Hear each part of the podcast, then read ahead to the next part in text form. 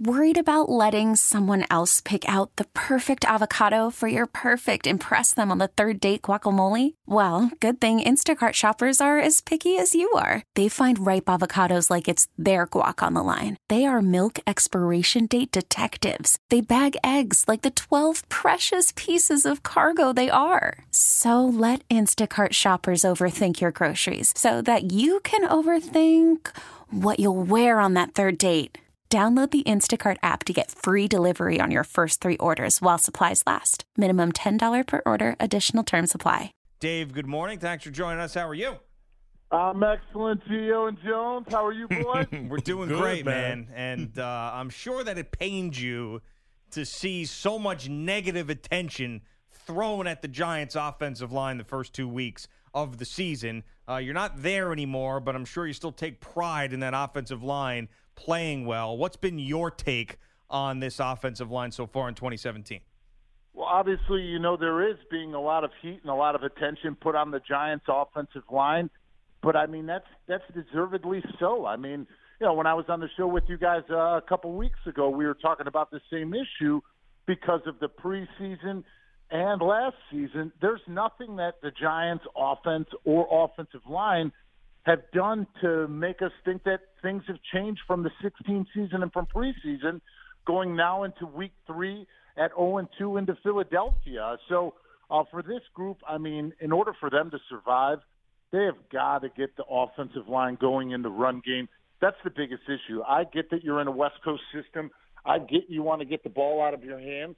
But if they're in third and long situations like they were last week, where it was 3rd and 13, 28, 23, 10, 10, 10, 9, 9, 8. You're not going to win in the NFL when you're trying to play behind the chains like they have been. So, David, is it just a talent issue or is it a coaching issue? Have you been able to pinpoint what the problem is with the O-line? Well, I mean, in regards to the offensive line, I mean, it is what it is. I mean, there's no changing at this point. So, for people to say, oh, what can they do trade-wise? I mean, we'll see what happens, but this is the offensive line, and this is the hand that the Giants have been dealt with the offensive line. Like I said, I think they need to incorporate more of Shane Smith, the fullback, and Rhett Ellison, the tight end, and make sure that they do something to get things going on first and second down, because let's face it, the strength of that team is the defense. So if you're running a West Coast system and you're trying not to use all the time on the clock and you're trying – it's all about getting first downs, and when you put your defense in a position like they were against the Lions and like they were against the Dallas Cowboys, where they're on the field 20 minutes in the first half, you're wearing down your best asset because you're not being able to convert first downs, and you're not going to be able to keep them fresh. So they've got to be able to incorporate more into the run game with their fullback and their tight end. I think that Orleans Darkwish should be able to play a lot more. Obviously, Paul Perkins has been the starter, and Shane Vereen has been the slash, running back, wide receiver where they can move him around. But when you're in a first and goal situation, you put Orleans Darkwish in there more than Paul Perkins because Orleans Darkwish is your strongest, toughest runner. Ben McAdoo said that there could be more drastic changes this week. Nothing official yet, but he did mention that he would give up play calling duties. Is that something that would make that much of a difference if you're still running the same offense? You know what, it sometimes it does and sometimes it doesn't. The times that it does is when you give your offensive coordinator, as in Mike Sullivan for the Giants, that you give him more reins, that you give him more of an opportunity to call the game in his manner, because we in the offensive line room, when all five of us played together for a string of, 40, 50 games, when we were rolling as a group, all five of us would be looking at the same play, at the same defense, at the same scheme, but each one of us could see something different than the other guy could not see. So for him, maybe giving up some reins to Mike Sullivan could be a good thing because you're going to get a different perspective and a different way to run things. But at the same time, for Mike Sullivan as the offensive coordinator, when he's calling things and when he's implementing things, who's it going to run through? It's going to run through the head coach, who's obviously Coach McAdoo is going to have his own opinions that are possibly going to overrule what's going to be taking place by the offensive coordinator. Mm-hmm. Eli, wrong to call him out or right move by McAdoo? I don't think it was the right move at all. Obviously, you know, when you're in a tough situation and there's a situation in the game like that where you take a delay of game, where it's the crucial play of the game, obviously, you know, a lot of attention is going to be put at Eli as the veteran quarterback. But, B. Jones, you know when you're going into those situations, just like when you're going into a 2-minute or you're going into a 2-point conversion, there's always a either run-pass sequence or a pass-run sequence where you're going to be able to alert it, put yourself in the best position. But what does that take? It takes time. And you saw on the sidelines, they weren't 100% positive right away if they were going to go for the field goal, whether they were going to go for the touchdown. Then you send the call in, and you could see Eli communicating to the wide receivers, and everybody wasn't on the same page. So for him to call out Eli like that on that play, and we got to be specific. It wasn't on the entire game, which people have been drawing up on that specific play. You're talking about a quarterback in his entire career who has never called out his receivers for running the wrong routes and throwing a pick six, or his offensive line not coming up with the protection. So for me, at that point, you win as a team and you lose as a team, and it wasn't only on Eli. Gio and Jones with David Deal, former Giants offensive lineman, now with CBS Sports and Fox Sports. The Giants have the Eagles in Philadelphia. It's the 0-3 short week. It's just a tough matchup. What have you seen from the Eagles? 0-2. You can't add that 3. They haven't won 0-2. I should have said facing. That's what I meant was facing 0-3 to win this football game on Sunday. I was sort of just paraphrasing that they're facing 0-3. Is this still because I wore my Super Bowl ring? And no.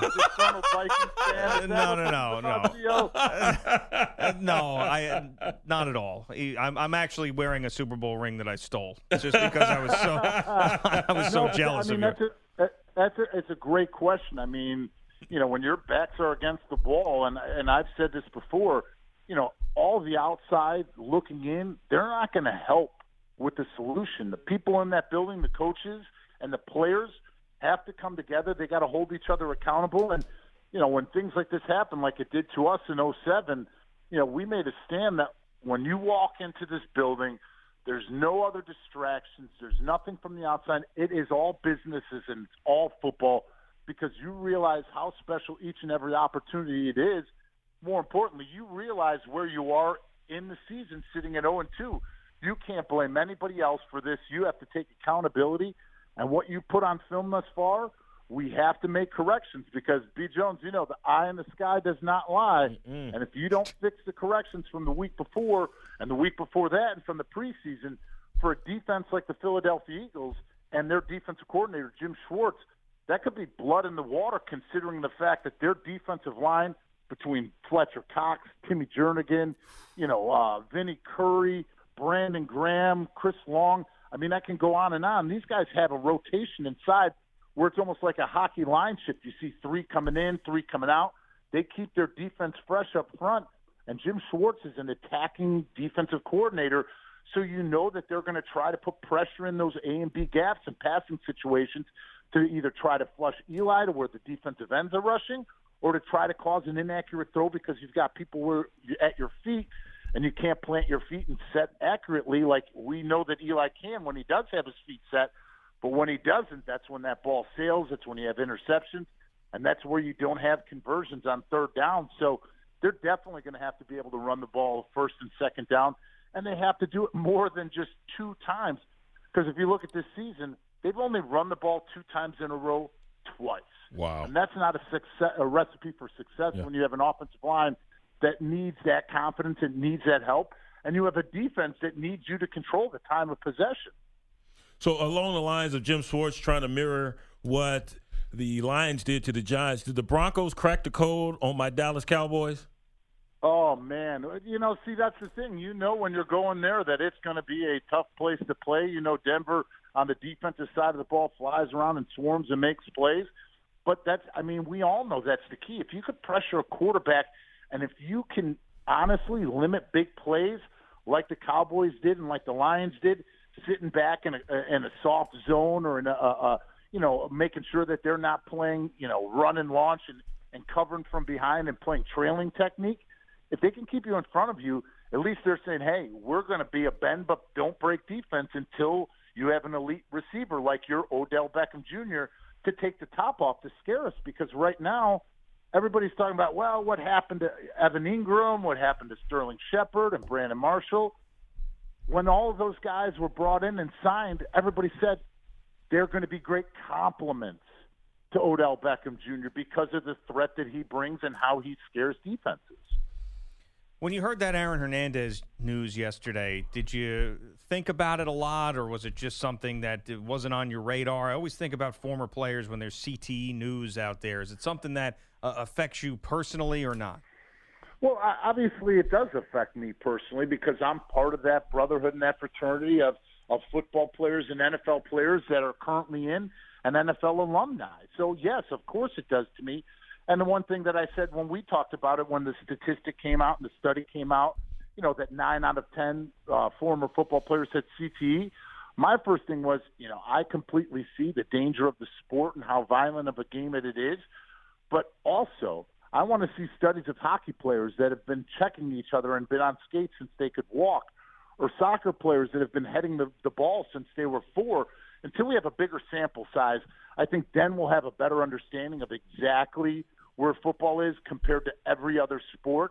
But when it came to this one, I just shook my head and cringed because it's taking away from all of those other people that have been greatly affected by CTE. You know, when you think about Aaron Hernandez, number one, was he complaining when he got a 5-year contract extension and got $40 million? Did that make him make the decisions that he's been making in regards to gang activity and all of the stuff off of the field since he was in high school going to Florida, where Urban Meyer tried to do everything that he could to help the kid? I mean, he roomed him with Tim Tebow to try helping him and his character and everything that he did off of the field. So for me to sit here and say that the CTE affected Aaron Hernandez, that I don't believe that one bit. Did he have the effects of it? Did he have CTE? Yes, he could have. But that didn't affect that he was the one going out and making the decisions to hang out with gangbangers and do all the other stuff off of the field, not to mention for their family. You know, they're just looking at this as a way to make money. When Aaron Hernandez was first in jail and everything came out about his death, he couldn't have killed himself. There's no way that he would do that, this and that. And now you're saying, okay, he did kill himself for the benefit, or did kill himself for the benefit of now. It was for CTE, and we're going to try to cash in on it. Mm-hmm. So they're taking away from all those players and all those families that were affected by it in a true way that those decisions did not affect them because of what they were doing off of the field. This is a case where we know that everything was going on from the time that he got to Florida, and that's why he dropped in the 2010 draft. There's a reason why he was a first-round talent but wasn't picked by the Patriots until the 4th round because of all of the other off-of-the-field things that he did while he was still at Florida. Yeah, well said, man. We agree with that you can't make the leap in a correlation between having CTE and all the other incidents that occurred at Florida and then murdering someone there in the Boston area. So would agree with that. Back on the field, the game last night, we always poo-poo the Thursday night matchup, but that was a pretty good one from a point-scoring tally. What did you make of that? And does this give you belief in both of these organizations going forward? Well, you know, obviously I spent a lot of time watching this one. Last week I had the 49ers in Seattle, and then next week I actually have them again in Arizona against the Cardinals. So I watched that game heavily last night. In regards to the San Francisco 49ers, I believe that they're heading on the right track and trending on the right track, because if you look at 2 weeks ago when they played the Seattle Seahawks to where they're playing now, the Rams, in regards to talent, I mean, their roster isn't even 1/8 of the talent of what was in Seattle, and you could compare it to the Rams roster as well. So you've got to be excited about the way that they're trending. Even though they're not winning football games currently and they're sitting at 0-3, I honestly believe in what Kyle Shanahan and John Lynch are doing there, changing the culture, changing the way that the players respond, changing the way that they're mentally focused for games, and I could see the difference. Their biggest thing is offensively. Well, their quarterback right now is the Washington Redskins. Let's be honest. They want to get Kirk Cousins and a different quarterback in there to run this West Coast system, because Brian Hoyer is limited in what he does.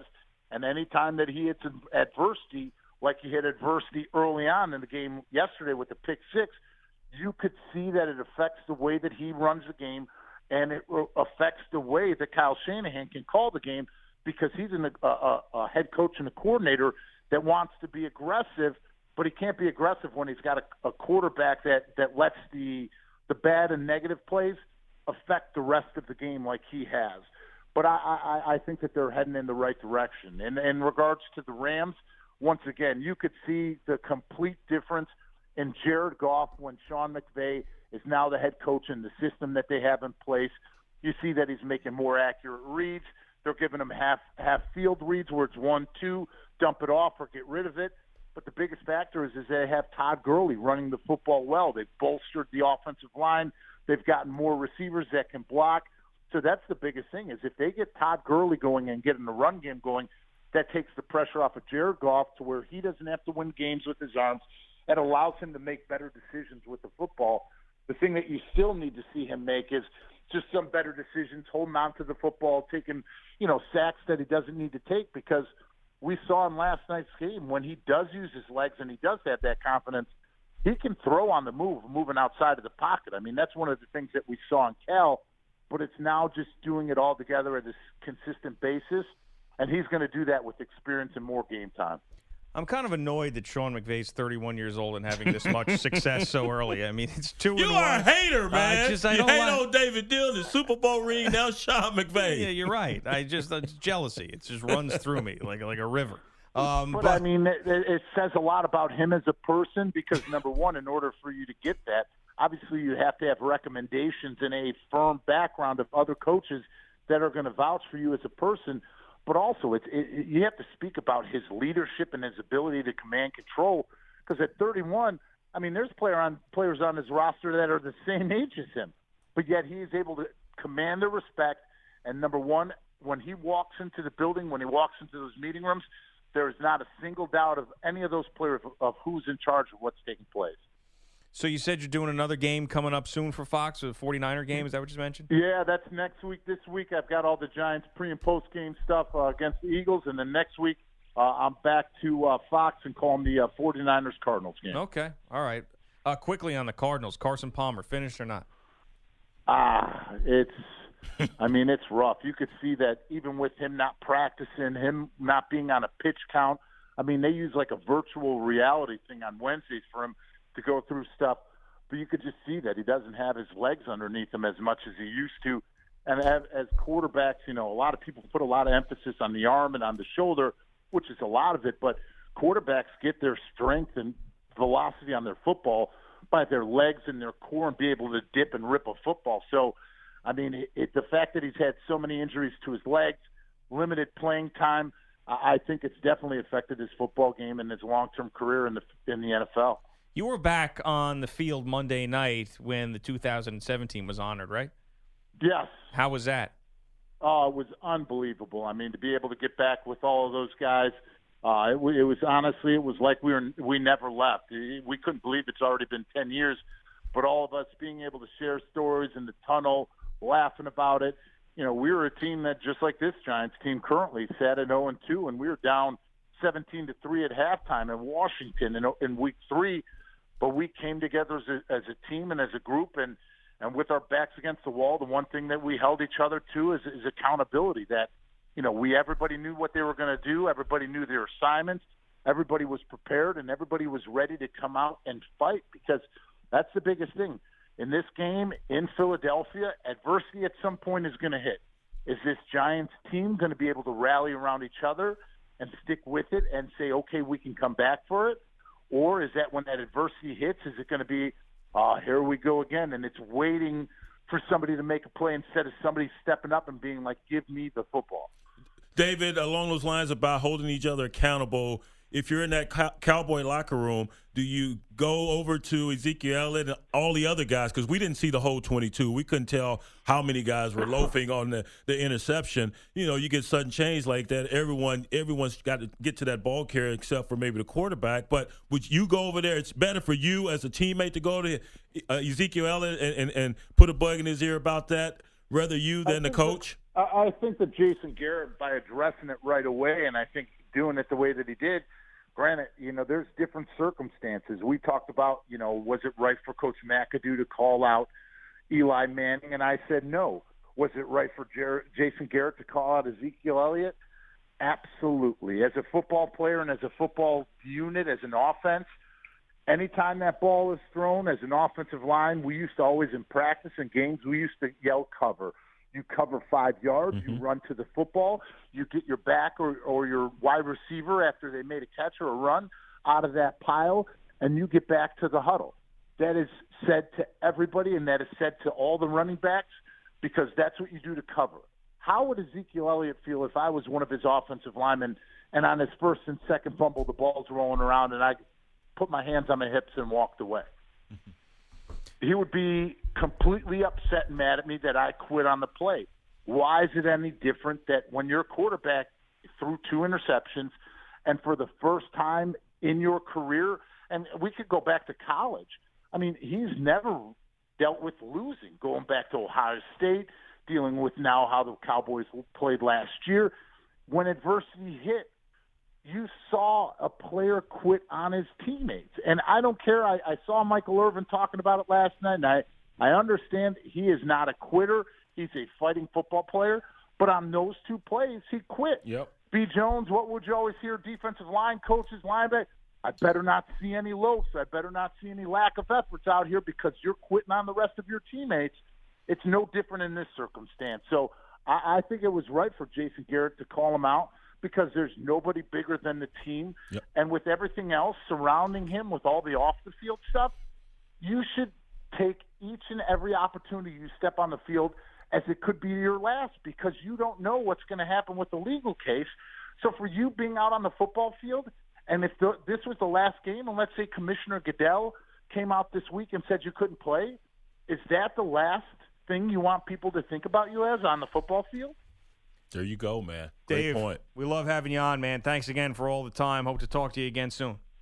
Thanks, fellas. Have a great Friday. We get it. Attention spans just aren't what they used to be. Heads in social media and eyes on Netflix. But what do people do with their ears? Well, for one, they're listening to audio. Americans spend 4.4 hours with audio every day. Oh, and you want the proof? Well, you just sat through this ad that's now approaching 30 seconds. What could you say to a potential customer in 30 seconds? Let Odyssey put together a media plan tailor-made for your unique marketing needs. Advertise with Odyssey. Visit ads.odyssey.com.